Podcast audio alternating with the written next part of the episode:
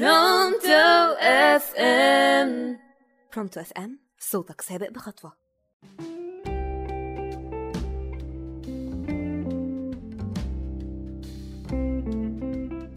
مساء الخير عليكم مستمعينا أنا إنجي عزت على راديو Pronto في برنامج تلسكوب.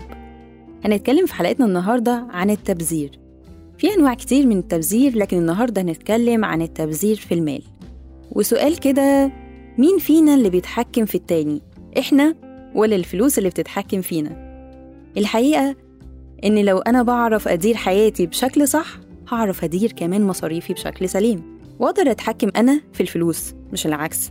علشان كده عجبني مقولة للكاتب روبرت كيوساكي في كتابه Rich Dad Poor Dad يعني الأب الغني الأب الفقير. بتقول كده الأغنياء يمتلكون الكثير من المال فقط. لأنهم تعلموا كيفية إدارة المال. تعالوا كده مع بعض نعرف نقط صغيرة إزاي يتعالج من التبذير. أول حاجة إنك تعرف وتكتشف عاداتك في المصاريف. أنا بصرف كتير ولا في المعقول وبصرفه في إيه؟ تاني نقطة إن أنا ألتزم بحد أقصى في الإسراف. مثال على كده ما تزودش عن المرتب الشهري ليك في المصاريف في الأمور الغير أساسية.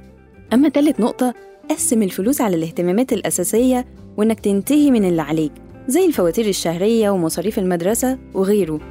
آخر نقطة استفيد من دخلك وحاول تدور عن فرص إضافية للدخل بشكل صح.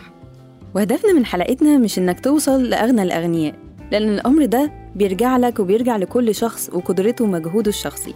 لكن إن يكون لينا مستقبل مستقر.